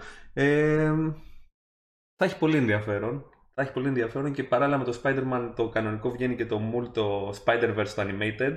Παιδιά, όσοι δεν έχετε δει το Animated το Spider-Man, το Spider-Verse, δείτε το. Είναι ό,τι καλύτερο σε animated ταινία υπάρχει. Συνδυάζει τεχνικές από άνιμε, από αμερικάνικο cartoon. Έχουν κάνει μέσα απίστευτα πράγματα. Μμμ, Το δω και εγώ δεν δει. το έχω δει. Ναι. Ναι, ναι, πρέπει να το τσεκάρετε κάποια στιγμή. Είναι πάρα Ναι. πολύ καλό. Ε, Ε, το επόμενο θεματάκι είναι το καινούριο game της Epic που έβγαλε την Πέμπτη. Κάθε Πέμπτη στις 6 το free, όχι Το, ότι ναι, έβγαλε το καινούριο free, το παιχνίδι. free, ναι, ναι.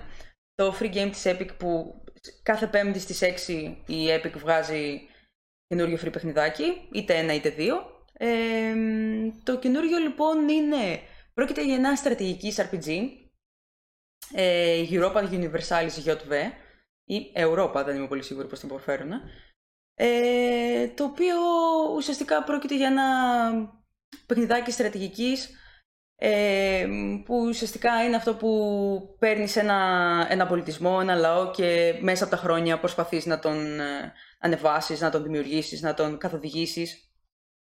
Ε, Ναι, σου έχει τον ρεαλιστικό χάρτη, λειτουργεί σαν να έχεις μία χώρα και εκεί προσπαθείς να εξαπλωθείς σε όλο τον κόσμο και να κάνεις δικιά σου την Ήπειρο ή όλο Ναι. τον πλανήτη, ναι. βασικά.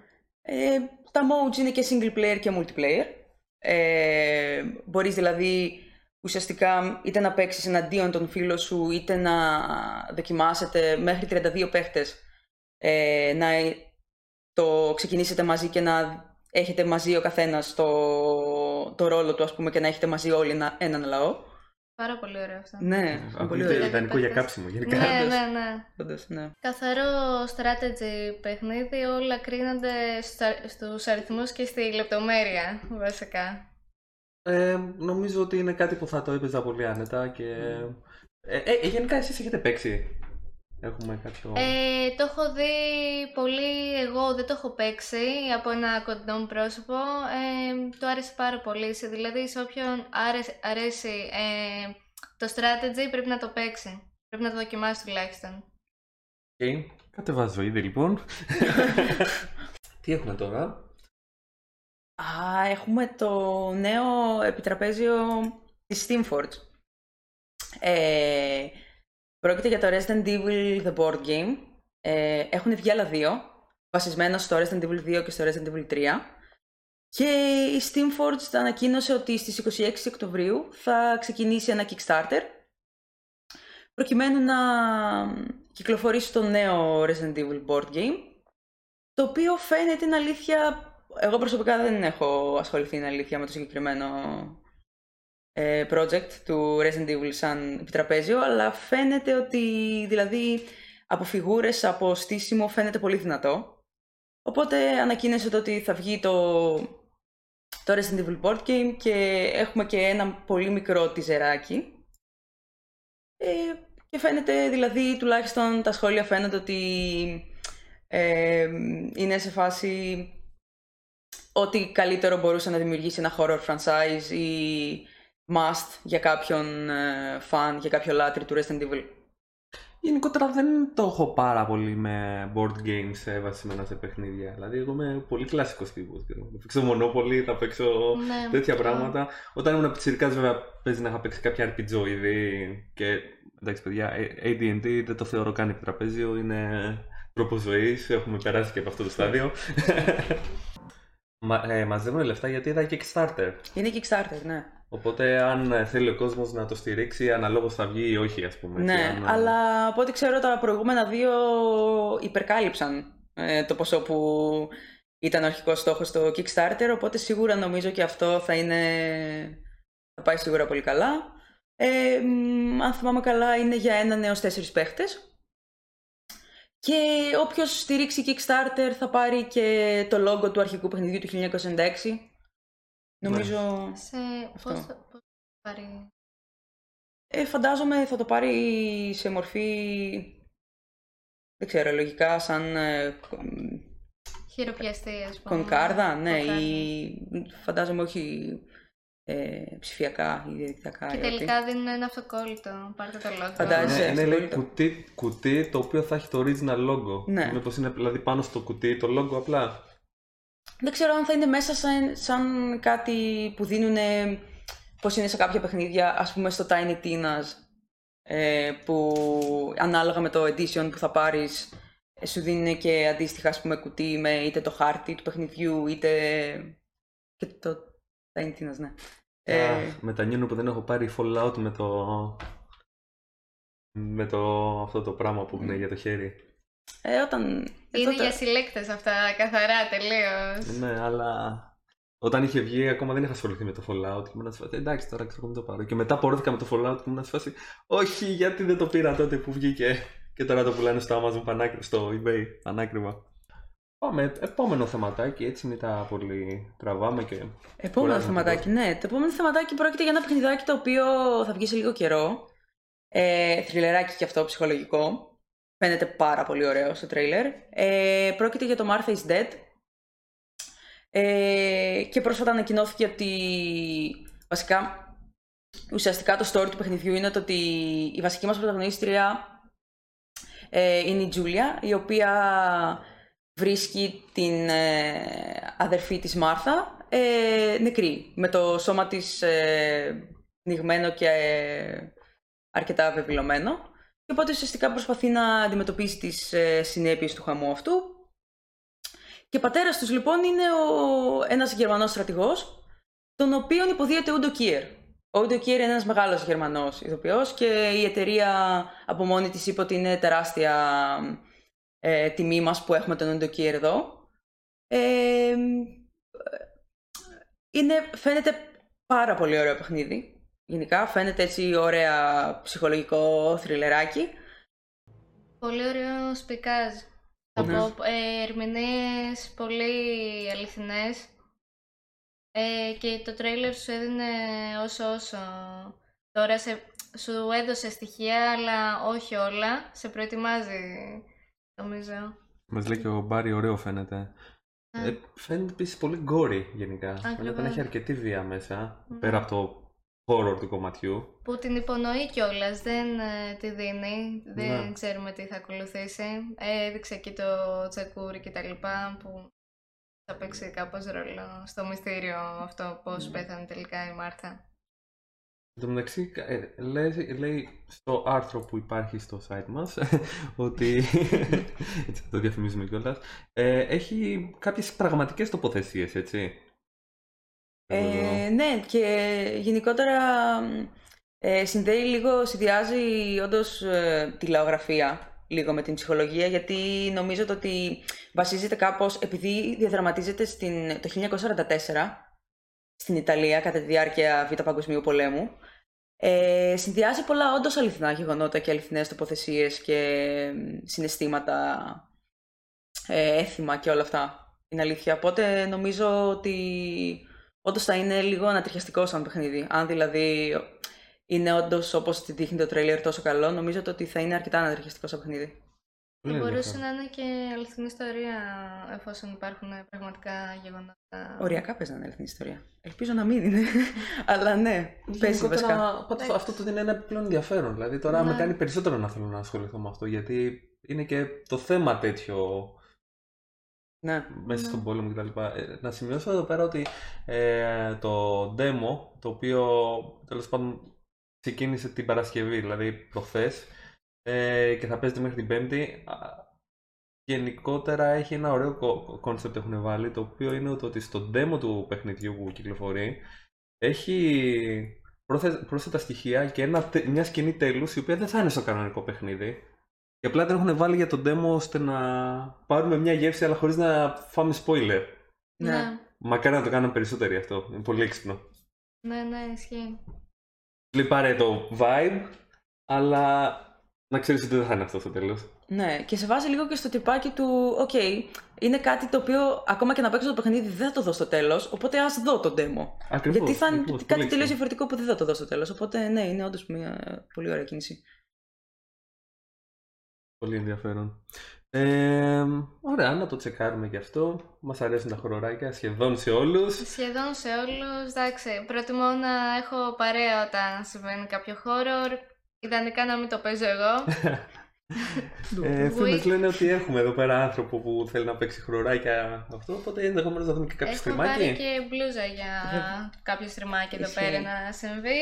Να, Δηλαδή, να, να, εδώ, εδώ. εδώ, εδώ, την έχουμε για τότε. Ελπίζω να συμβεί κάποιο σύντομα, να δούμε κάποιο καλό game. Μας λέει και ο Μπάρι, αυτό δείχνει ότι οι devs νοιάζονται για τον κόσμο που θα παίξει στο game τους και στο early στάδιο και στο κανονικό game. Ακριβώς, ακριβώς αυτό. Ε, δηλαδή, εμένα με έψησε και, αυ- και, αυ- και αυτό ακόμα για το παιχνίδι. Το attitude που έχουν οι developers. Ακριβώς. Ναι. Λοιπόν, πάμε. Επόμενο θεματάκι. Αρκετά ενδιαφέρον για τους φίλους του MCU και της όλης φάσης με τη Marvel και το Cinematic Universe. Ε, πριν από κάποιο διάστημα είχε γίνει ένα, μια περίεργη κίνηση όπου η Scarlett Johansson είχε κάνει μήνυση στη Disney ε, σχετικά με την κυκλοφορία της ε, ταινίας που βγάλανε με τον Black Widow. Ήρωας του MCU, από τους αγαπημένους. Εμ, και αυτή η μήνυση αφορούσε το γεγονός ότι η ταινία εκτός από τα σινεμά βγήκε παράλληλα και σε live streaming στην πλατφόρμα της Disney, δηλαδή στο Disney+. Plus. Ε, έγινε προφανώς λόγω της καραντίνας επειδή πολλά σινεμά δεν ήταν ανοιχτά. Πέρσι γενικότερα έγινε σε πάρα πολλές ταινίες αυτό. Ναι. Ότι βγαίνανε ταυτόχρονα στη live streaming και ταυτόχρονα σε σινεμά με εξαίρεση λίγους πιο θαραλέους σκηνοθέτες όπως για παράδειγμα κάπως έτσι ο Νόλαν έβγαλε τη δικιά του ταινία χωρίς streaming Ναι. και ήταν η μοναδική μεγάλη ταινία blockbuster που βγήκε στα σινεμά πέρσι ας Ναι. πούμε.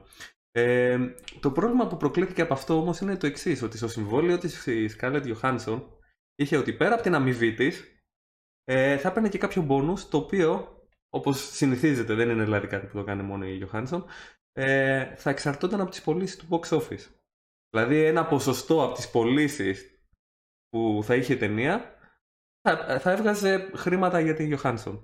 Όταν όμως οι προβολές μοιράστηκαν ανάμεσα σε box office και σε live streaming, το οποίο δεν καλύπτει το δικό της bonus, ε, αυτό προκαλεί λίγο ένταση. Και προσωπικά μπορώ να δω το δίκιο και στις δύο μεριές. Δηλαδή, από τη μία η Disney ήταν σε φάση, οκ, δεν βγαίνει αλλιώς. Απ' την άλλη, ε, έχεις ένα συμβόλαιο, τι Συμβόλαιο, θα ναι. κάνεις ακριβώς. Θα μπορούσαν να λένε να το χειριστούν λίγο διαφορετικά σε φάση ότι... Σε συνεννόηση ίσως θα μπορούσε να συζητηθεί, αλλά δεν έγινε ποτέ, οπότε... Αυτό ήταν το πρόβλημα, νομίζω, ε, επί της ουσίας. Δηλαδή, θα μπορούσαν και στην τελική να της πούνε ότι να κάνουν μια αλλαγή στο συμβόλαιο και να βγαίνει και κάποιο ποσοστό βάση του streaming. Παράδειγμα. Ή Κάτι, whatever. Η είδηση είναι τέλος πάντων ότι τελικά τα βρήκανε με τη Disney, η Johansson και η Disney. Κάνανε κάποιο συμβιβασμό.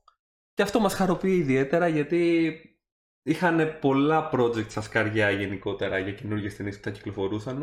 Και ήταν κρίμα να σταματήσει η συνεργασία για κάτι το Ναι, οποίο νομίζω ναι. ήταν και λίγο κίνηση πανικού και από την εταιρεία, ας πούμε. Ναι, δεν ήταν νομίζω και τόσο προετοιμασμένοι για το τι θα κάνουν και... Δεν έχουν ανακοινωθεί βέβαια λεπτομέρειες τώρα του τι συμβιβάζουν. Ναι. Προφανώς Νομίζω έπεσε ότι λίγο ναι, θα παραδάκι. έπεσε... ναι, ναι, ναι, σίγουρα. Εντάξει, μπράβο τους. Γενικότερα έτσι δουλεύει η όλη φάση. Παιδιά, επαγγελματίες είναι οι άνθρωποι, καλά κάνουν.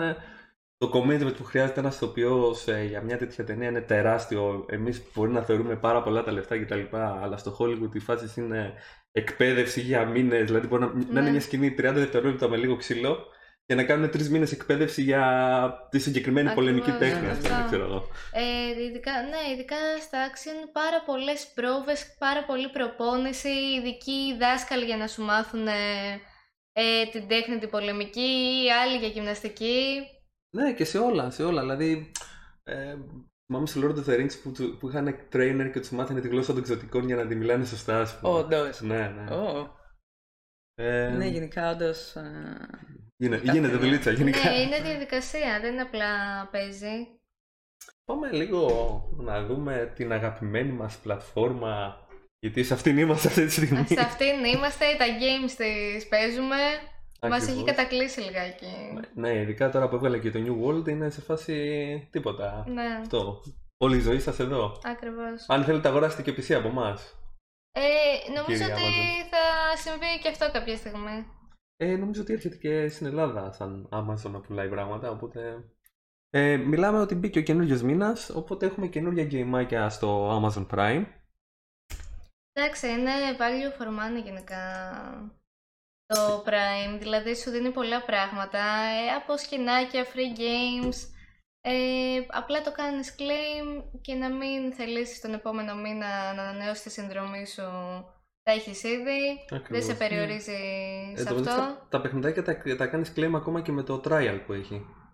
Ναι, το μόνο που δεν έχεις ακριβώς. στο trial είναι το δωρεάν συνδρομή στο Ναι. κανάλι. Γενικότερα, παιδιά, για όσους δεν γνωρίζουν το, την φάση του Prime, έχει στην Ελλάδα κόστος 6 ευρώ το μήνα. Αλλά μέσα σε αυτά τα 6 ευρώ σου δίνει κάθε μήνα μια σειρά από παιχνίδια τα οποία έχει κάποια indie games μικρά τα οποία μπορεί να μην παίξεις ποτέ αλλά πάντα δίνει και κάποια καλά. Δηλαδή αυτό τον ε, μήνα ας πούμε δίνει μερικά πολύ δυνατά. Δίνει το Star Wars Squadrons. Δίνει το Alien, Alien Isolation το οποίο εντάξει είναι λίγο παλιότερο παιχνίδι παιδιά αλλά αξίζει πάρα πολύ. Ναι. Το έχουμε κάνει και giveaway στο site. Ναι. Ghost Runner. Γενικότερα Horror. δίνει πολύ ωραία παιχνιδάκια. Και επίσης δίνει άπειρα loot για παιχνίδια που κυκλοφορούν ήδη, τα οποία είναι τα δημοφιλή παιχνίδια που παίζουν κάθε μήνα στο Twitch. Δηλαδή δίνει σκηνάκια για LOL, δίνει πράγματα Valorant επίσης. για Valorant, Apex. δίνει... Ναι. Μέχρι πρόσφατα δεν ξέρω αν το έχει και αυτό το μήνα, δεν το είδα, μάλλον δεν το δίνει. Έδινε για Red Dead Redemption και για Grand Theft Auto. Ναι. Γενικότερα, ό,τι υπάρχει αυτή Το τη στιγμή. Warframe επίσης, ε, που όσο να είναι, είναι λίγο ακριβά μες στο game τα skin τους. Δηλαδή, είναι worth. Ακριβώς. Ε, θέλω να δοκιμάσω πώς ε, λεγόταν αυτό το... Song of Horror. Α, ναι, Song Ναι, of το έχω- Horror. η αλήθεια Φαίνεται είναι ότι- πολύ ωραίο από το logo τους. Το έχεις παίξει; Όχι, αλλά θέλω να το παίξω εδώ και πάρα πολύ καιρό. Τώρα είναι είναι ευκαιρία αλήθεια. σου γιατί είναι δωρεάν. Α, ακριβώς. Ισχύει. Ισχύει Ε, και... Επίσης, είναι value for money από την άποψη ότι σου δίνει κάθε μήνα λοιπόν ένα δωρεάν sub σε όποιο κανάλι στο Twitch επιλέξεις. Τώρα το, το sub έχει πάει πλέον ε, 3,99, κάτι Για την τέτοιο. Ελλάδα, ναι. Οπότε, επί της ουσίας είναι ότι είναι μόλις 2 ευρώ πάνω από το subscription που θα κάνεις σε ένα κανάλι. Οπότε, αν έχεις κάποιο αγαπημένο κανάλι, για παράδειγμα, λέω εγώ τώρα το Melody TV, just saying, Δεν μίλησα. ή την Eva Cass, ή το Geekdom ενδεχομένως κάποια στιγμή. Ε, σαπορτάρεις το κανάλι σου με μόλις 2 ευρώ διαφορά. Και σε αυτά τα 2 ευρώ, πέρα από τα δωρεάν παιχνίδια και όλο το loot που παίρνεις, έχεις και πρόσβαση στο Amazon Prime. Amazon Prime Video. Πράγμα που σημαίνει ότι Ναι. έχεις video on demand. Είναι η ανταγωνιστρία πλατφόρμα του Netflix. Βγάζουν πάρα πολλές δικές τους σειρές. Έχουν το The Boys, παιδιά, που είναι απίστευτη σειρά. Ακόμα να το δω, πρέπει. Έχουν το Expanse άμα είστε στο sci-fi. Γενικά έχουν πάρα πολλά. Έχουν ταινιοθήκη πολύ μεγάλη. Έχουν αρχίσει και βάζουν και αυτοί υπότιτλους στα ελληνικά και κάποια μάλιστα έχουν βάλει και Ακριβώς. σπικά στα ελληνικά. Μεταγλώτηση. Ναι, ναι, μετά Να δείτε, παιδιά, Walking Dead, ε, Fear the Walking Dead με, με, με ελληνικό σπικάζ. Είναι Ναι, ναι, ναι. ό- ναι. ό,τι καλύτερο χειρότερο. Εξαρτάται. ε, Ποια είναι η αισθητική σου. Ισχύει. Ή απλά θέλετε να τελειώσετε σε κάτι old but gold house. House, ναι, έχει το Office, το οποίο τώρα το βάζει και το Ναι. Netflix βέβαια, Ναι, τώρα αλλά αυτό το έχει κάνει από το πριν. Netflix. Ε, γενικότερα αξίζει. Για 2 ευρώ παραπάνω από μια συνδρομή έχεις ένα σκασμό πράγματα και ξαναλέω υπάρχει και, και το trial στο οποίο παίρνεις τα πάντα εκτός από τη δωρεάν συνδρομή. Ακριβώς. Να ξέρετε ότι οι streamers γενικότερα από αυτή τη δωρεάν συνδρομή εισπράττουν κανονικά. Έχει πολύ μικρή διαφορά νομίζω το. Ναι, ε, βασικά παραπάνω. Α, συμφέρει. βέβαια. Παραπάνω συμφέρει, ναι. Για κάποιον που είναι affiliate, συμφέρει να του κάνεις με Prime. Βασικά. Α, όντως. Ναι, ναι. Oh, wow, ok. Και επίσης έχει και ένα άλλο πολύ ωραίο ότι σε κάποια κανάλια πλέον το Twitch δίνει τη δυνατότητα να κάνουν προβολές ταινιών και σειρών μέσα από το Amazon Prime, αλλά έχεις πρόσβαση να δεις το κανάλι μόνο αν έχεις και εσύ Prime. Το οποίο είναι πολύ ωραίο, γιατί αν ας πούμε για παράδειγμα έχει αρκετός κόσμος Prime μέσα στο κανάλι σου, μπορείς να δεις μια ταινία με τη συμμετοχή του κοινού και να σχολιάζεις και οτιδήποτε εμ, νόμιμα. Χωρίς να σου Ακριβώς. κατεβάσουν VOD, ε, Ναι. χωρίς να νιώθεις ότι είναι γενικά αρκετά value for money. Όσο εγώ μιλάω, εσείς παραγγέλνετε. Ακριβώς. Εντάξει, θα ζητήσουμε μετά το check από την Amazon. Ακριβώς. Αυτά. Περιμένουμε το partner, παιδιά. ε, αυτό το, αυτό το μήνα το ιδιαίτερο που έχουν κάνει είναι ότι όλα τα παιχνίδια που έχουν βάλει είναι από διαφορετικές πλατφόρμες. Ενώ συνήθως είναι το Amazon, γιατί έχει το Amazon Gaming. Συν κάποιες φορές βάλουν κάτι, κάτι από το Epic κτλ. Τώρα έχει το Star Wars το οποίο είναι από Origin. Έχει το Alien, αν δεν κάνω λάθος, που είναι από Epic. Τα έχουν μοιράσει λίγο. Τα έχουν Ναι. μοιράσει όλες τις... Και νομίζω ότι είμαστε σχεδόν έτοιμοι για το τελευταίο θεματάκι μας. Το Μμμ. οποίο είναι λίγο... Δεν το έχουμε ανεβάσει και σε άρθρο ακόμα στο... Υποκλίνομαι λέει η Εύα. Δεν το έχουμε ανεβάσει ακόμα σε άρθρο στο Geekdom. Σύντομα όμως θα ανέβει. Λέει μια Βεβαίως. φήμη. Έτσι Βεβαίως. ακούσαμε. Ε, είναι όλο αυτό το πατατράκ που έχει πάθει η Konami η οποία κατήργησε το Pro Evolution Soccer και έβγαλε καινούριο παιχνιδάκι το eFootball 2022 ε, το οποίο δεν πήγε και πάρα πολύ καλά Ναι, έτσι γενικά. φαίνεται. Γενικότερα θα βάλω ένα βιντεάκι που δείχνει κάποια έτσι στιγμιότυπα για το πόσο καλά πήγε η όλη φάση. Βλέπω ήδη το νεκρό βλέμμα του Μέση μετά από αυτό το game. Δεν ξέρω. Ναι, δεν, δεν βάζω ήχο τώρα γιατί το συγκεκριμένο βιντεάκι που έχω διαλέξει έχει και σχολιασμό από πάνω. Αλλά Ναι. παιδιά, κοιτάξτε εδώ δηλαδή είναι. ε, Όντως, δεν έχει γίνει και πολύ καλή δουλειά, νομίζω. Αυτό τι ήταν πίσω. ναι, τι ήταν; εντάξει, τα έχουμε και bugs και εδώ. Εδώ τα παιδιά, ωραίο. τα παιδιά- είναι, είναι, είναι εκπληκτικό το animation. Ok. Λες Όχι και κάτι έχεις σπάσει. απέκτησε εμείς στο πάνω χείλος ο κύριος. Μπράβο. Ε, το δεξί του χέρι πρέ- παίζει να έχεις σπάσει, πιστεύω. Δεν το χρειάζεται, είναι ποδόσφαιρο. Σωστά. Μα πώς θα τραβάνε μπλούζες; Αυτό εν τω μεταξύ μου θυμίζει ένα γαλματάκι που είχαν βγάλει το κυριούλη εδώ πέρα που ήταν επίσης εξίσου αποτυχία. Α, Τι κατάλαβα. γίνεται, τι μα. λες, ναι. Όντως. Όντως. Τι... Oh, Ε, αλήθεια, no, δεν μπορώ να όχι, πιστέψω ότι όχι. ανέβηκε έτσι. Ακούω- Ok. Oh, Ok, φίλε. εντάξει. Το tracking είναι εκπληκτικό. Ε, π- Παίζει ο τύπος εδώ πέρα να αντέδρασε σε αυτό που βλέπει γύρω του απλά. Όχι στο. Ναι. Α, να το. Αυτό Α, ήταν γιατί- Όλο κολυμπάει εκεί πέρα. Οκ.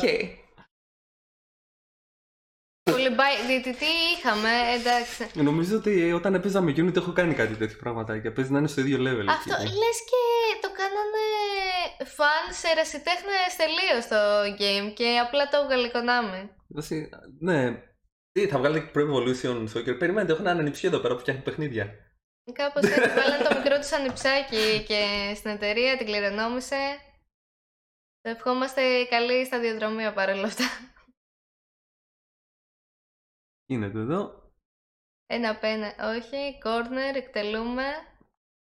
Κάτσε να δούμε τι θα Πόση... γίνει. θα πέσει πίσω. Ναι, Α. θα πέσει πίσω, ωριακά. Α, Κόλλησε. ωραίος. Ω, Α, ναι. α,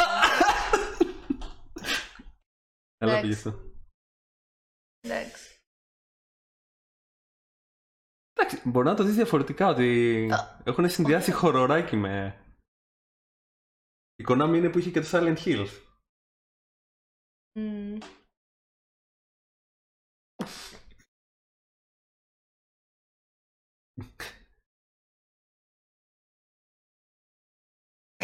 Εντάξει. αλλού πάει η μπάλα, αλλού τα πόδια. Όπα, όπα, όπα, όπα, και χάνονται όλα. Καλά. Flat τελείως τώρα. screen. Εντάξει.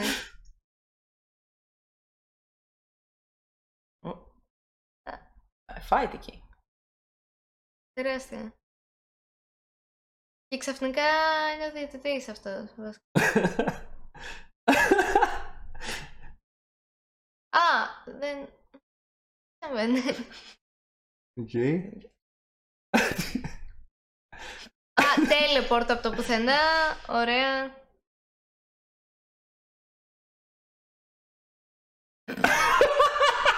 Τι... Ναι, ναι, οκ. Όπα, ε, εξαφανίζεται, εμφανίζεται. Τι είναι αυτό. Animation of the Gods. Ωραία, φίλε, ναι. Δεν μπορώ- ότι- Το Πέρασε από ξεκύλιασε. μέσα. Δεν μπορώ να ναι. καταλάβω τι πήγε τόσο λάθος το παιχνίδι και πώς. Πώς πέρασε Πώς, αυτό, ρε φίλε, ναι. βασικά. Εν τω μεταξύ, ρε παιδιά, είναι λίγο τραγικό γιατί όλο το τελευταίο διάστημα έχουμε συνέχεια ιστορίες με εταιρείες που βγάλανε υπερχαϊπαρισμένα games Ναι. και φάγανε ξύλο. Cyberpunk. δηλαδή, ναι, ε, μετά από το Cyberpunk, μέσα στην ίδια χρονιά βασικά. Mm. Είναι δυνατόν να βγάλεις τέτοιο παιχνίδι. Και μάλιστα έχοντας το legacy του. Ναι, δεν ξέρω, Προ. Konami, δεν μπορώ να καταλάβω τι έγινε. Αλήθεια. Έπιασε η κατάρα του Kojima. Το χέρι του απέκτησε τρεις. Κλειδώσει σε κάποια φάση ή μου φάνηκε. Ε, Ω, α, α, Ναρούτο. Ναρούτο, Ναρούτο style. Ναρούτο, ναι, τα χέρια πίσω τελείως. Εντάξει, να ήταν επίτρεπτο έτσι. Δηλαδή. Ωραία. Αυτό είναι από κάποια κονσόλα είναι υποθέσω, το έχουν πάρει. Ω, Δεν, αλήθεια, έτσι και ανοίξω αυτή τη στιγμή το Pro του 96 ή του 92, δεν θυμάμαι ποιο ήταν. Είναι Στο πολύ PlayStation 1 καλύτερο. είναι πολύ πιο playable. Ναι. Εντάξει, κρίμα. Εντάξει, δεν είναι. Α μην το συνεχίσουμε, μην τους χτυπάμε άλλο. Το θέμα είναι ότι έκανε τεράστια γκάφα η Konami που το κυκλοφόρησε αυτό. Ε, και βέβαια πήρε αυτό που της άξιζε. Δηλαδή αυτή τη στιγμή το παιχνίδι έχει καταρχήν το ρεκόρ αρ- αρνητικών κριτικών στο Steam. Δηλαδή τίποτα. Ό,τι έπαθε το, το eFood στο... Αυτό, στο Steam. Konami, το Ναι. e-food του Είναι το- gaming. ναι, ναι, είναι το Πω, πω. gaming αυτό. Ε, αυτό ε- έφερε ως αποτέλεσμα ότι η μετοχή της έπεσε κατακόρυφα αντίστοιχα. Δηλαδή βγήκε το παιχνίδι και έκανε βουτιά Α, κανονικά. ίσως γι' αυτό λέγεται και η football. Ή food. Ή, ή, ω, ή football. Ή, Ναι, Το ή ήξεραν εξ football. αρχής. Ή football. ή football. Το ξέρανε, φίλε. Όλα συνδέονται τώρα. Είναι, τι μας κρύβουνε; Τι μας κρύβουν; Κάποιοι ελέγχουν τον κόσμο. Τέλος πάντων, γενικότερα η Konami το έχει δώσει ως free to play, αλλά παρόλα αυτά δεν βοήθησε και πάρα πολύ. Ε, υπάρχει, λέει, επιλογή αναβάθμισης με 40 ευρώ για το πλήρες περιεχόμενο. δηλαδή το λογικά. βλέπεις αυτό στο free to game, είναι Και demo θες και να λες, παίξεις. θέλω 40 ευρώ να δώσω, ρε φίλε, έτσι. έτσι. Μπράβο, μπράβο τα παιδιά. Τέλος πάντων, έχει προβλήματα κυρίως με το collision detection. Δηλαδή οι παίχτες συγκρούονται μεταξύ τους, ο ένας μπαίνει μέσα στον άλλον, δεν πάει πολύ καλά ή κάποιες φορές συγκρούονται χωρίς όντως να συγκρούονται. Το είδαμε αυτό στο Ναι. βιντεάκι, είναι αλήθεια. Αρκετά αρκετές φορές. Γίνονται κινήσεις και η μπάλα ήδη είναι δύο μέτρα πιο πέρα. Ναι.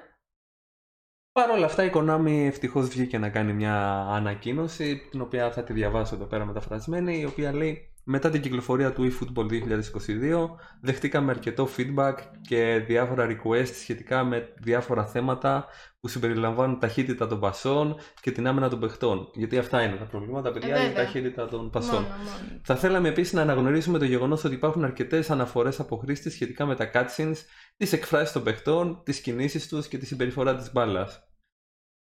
Εγώ θα μπορούσα τώρα να τη συνεχίσω αυτή την ανακοίνωση και να λέει: Είχε πρόβλημα με τα γραφικά, με την κίνηση, με το gameplay, με τη μουσική, με τον ήχο. Οριακά το Όλα. μόνο που πέτυχε είναι το boxing, αλλά είναι ψηφιακό οπότε δεν έχουμε. Λυπούμαστε για όλα τα προβλήματα και θα θέλαμε να σας ενημερώσουμε ότι θα τα βελτιώσουμε. Θα κάνουμε συνέχεια updates στην ποιότητα και θα προσθέσουμε το μεδιακώς νέο περιεχόμενο. Από την ερχόμενη εβδομάδα θα αρχίσουμε να ετοιμαζόμαστε για το update του Οκτωβρίου, ενώ παράλληλα δεχόμαστε feedbacks από τους fans μέσω ερωτηματολογίων. Θα κάνουμε τα πάντα για να ικανοποιήσουμε όσους περισσότερους χρήστες μπορούμε και ζητάμε την υποστήριξή σας. Ξέρεις τι γίνεται; Το ακούω από έναν indie developer, το ακούω από μια εταιρεία που έχει βγάλει δύο παιχνίδια, δηλαδή ακόμα και το, Ναι. ο πάταγος που είχε γίνει με το Cyberpunk ήταν ένα τεράστιο project από μια εταιρεία η οποία, οκ, είχε βγάλει το Witcher 3, ε, 3 δεν έχει βγάλει άπειρα μεγάλα παιχνίδια Ναι. κτλ. Ήταν ένα σχετικά μικρό developer. Ε, το ακούω από, το τύπ, από τους τύπους που είχαν βγάλει, ξέρω εγώ, το No Man's Sky που ήταν μια καινούργια εταιρεία indie, φάγανε ξύλο, αλλά κάνανε τα πάντα και τώρα το παιχνίδι είναι όντως παιχνιδάρα. Έτσι. Το έχουν πάθει πολύ. Η Konami όμως δεν είναι μια μικρή εταιρεία, ρε φίλε. Και δεν είναι και ξέρω, ένα franchise το οποίο θα πρέπει να πάει έτσι έχοντας υποτίθεται Έχει τόση ιστορία τη από διαδοχή. πίσω. ναι, είναι από τα. Ε, είναι από τις main εταιρείες που έχουν ε, τέτοια παιχνίδια. Δηλαδή, ξέρουν αυτό να κάνουν. Ακριβώς. Και έρχονται και σου λένε, ξέρεις κάτι, καταργώ το, P- ε, το, το Pro και θα βάλω αυτό στη θέση του. Οπότε λες, ωραία, άρα είναι ο διάδοχος. Φαντάζομαι Ναι. ότι θα είναι καλύτερο. Όχι; Θεωρητικά ναι, δεν, βασικά δεν ξέρω, είναι πολύ περίεργη σαν κίνηση. Δηλαδή δεν μπορώ να πιστέψω ότι έκατσαν όντως να παίξουν αυτό το παιχνίδι και τους φάνηκε κομπλέ και το έβγαλαν. Επίσης δεν, δεν ξέρω, είναι η- πολύ περίεργη κίνηση. Πολύ, ε, είχαν κάποιο release date που έπρεπε να κυνηγήσουν και για να μην το πάνε, λίγο, να μην το τραβήξουν λίγο, έβγαλαν αυτό. Δεν μπορώ να καταλάβω. Έχω μια Αλήθεια. θεωρία βέβαια ότι μήπως επειδή είναι και ο διάδοχος του Pro, μήπως απλά πίναν μπάφου και παίζαν Pro και τους φάνηκε όντως ωραίο το παιχνίδι. Και... Γιατί μό- μόνο έτσι μπορεί να εξηγήσει το Tory Release, ρε παιδιά. Ναι, και αυτός Σε που φάση- το ε, έδωσε την έγκριση γι' αυτό, δεν ξέρω. Παιδιά δεν τους πληρώνουν, δεν τους πλήρωσαν φέτος, δεν ξέρω τι έγινε. Θα το βγάλουμε αυτό επίτηδες, δεν ξέρω. Κάτι, κάτι πήγε πολύ στραβά, δεν ξέρω. Ναι. Ε, εντάξει. Θα δούμε τι θα γίνει γενικά. Δεν. ε, Έχουμε δει Ναι. πολλά rede- redemption stories γενικότερα και ας πούμε ότι είναι η πρώτη χρονιά που βγαίνει, ενδεχομένως του χρόνου να είναι καλύτερο, αλλά για την ώρα είναι πολύ μεγάλο φάουλ και από πολύ μεγάλη εταιρεία. Ακριβώς. Ναι. εντάξει. Και η αλήθεια είναι πως συνήθως όταν γίνονται αυτά σε μεγάλη κιόλα εταιρεία ή σε ένα πολύ overhyped παιχνίδι, Ναι. ψιλωμένει κιόλας. Ψιλωμένει το meme, ψιλωμένει η πίκρα, ψιλωμένει λίγο αυτά τα πραγματάκια. Ισχύει. Είναι αλήθεια. Ισχύει. Ναι. Θα δούμε τέλος πάντων. Περιμένουμε. Και για να πηγαίνουμε και σιγά σιγά προς το κλείσιμο γιατί νομίζω σας έχουμε κουράσει. Ε, απλά να πούμε το... Τι, τι, τι ακολουθεί γενικότερα στο Geekdom και όχι μόνο. Ε, έχουμε ένα προτζεκτάκι που λέγαμε Έχουμε πριν ένα με την κυρία projectάκι, Εύα. έχουμε με την κυρία Εύα ένα project. Ε, θα βγει μ, αυτή, θα είναι σειρά. Ε, θα πω και το όνομα Makeup Interviews. Make-up interviews. Θα είναι και έχουμε στο πρώτο καλεσμένη την Εύα Κάς. Ε, και δεν θα μπορούσα ε, να έχω καλύτερη αρχή για αυτά τα βίντεο. Υπήρχε ε, αυτό που λέμε παγωμάρα καμία σχέση. Ε, και η Εύα είναι ένας πολύ ζεστός άνθρωπος. Ε, νομίζω ότι είχαμε καλό συνδυασμό. Θα δείτε τις ερωτήσεις και το make-up που τις έχω κάνει στο YouTube. Melody TV είναι το κανάλι. Θα το βάλουμε και στις σημειώσεις ε, όταν ανέβει το podcast στο YouTube και στις υπόλοιπες πλατφόρμες. Ε, θα το δούμε λογικά το επόμενο Σάββατο. Ακριβώς, θα το δούμε το επόμενο Σάββατο. Ε, ας μην πούμε πο- πολλά παραπάνω για το project. Νομίζω ότι θες να το σποιλάρεις πάρα Είναι πολύ. αρχή ακόμα. Ναι, θα... Αν θέλετε να κάνετε ένα subscribe στο YouTube θα τσεκάρετε κάθε Σάββατο τι θα YouTube λοιπόν, Melody TV. Και βέβαια Twitch Melody TV και παντού. Παντού. Ε, και παράλληλα θα παίξει και κάποιο σχετικό μ, αρθράκι ε, με κάποιες πιο geek ερωτήσεις και σε Ακριβώς. βίντεο σε εμάς στο Geek.gr Με την Εύα πάλι. με την Εύα πάλι να μας λέει έτσι κάποια που θα αρέσουν στους geeks καθαρά Ναι, καθαρά. ε, την βάλαμε, τη ρίξαμε λίγο στα βαθιά Ε, εντάξει, ήταν ε, οι ερωτήσεις όντως αυτό που λέμε ιντρικαδόρικες. Δεν δεν θα, δεν θα περιμένετε και τι απάντηση θα δώσει βασικά σε κάποιες. Ε, ναι, η αλήθεια ήταν είναι- τελείως, περιμέναμε άλλα. περιμέναμε άλλα, μας εξέπληξε ευχάριστα θα πω, μας εξέπληξε ναι, βέβαια ναι, ναι. Ε, οπότε αυτό. Σύντομα στις οθόνες σας Ακριβώς.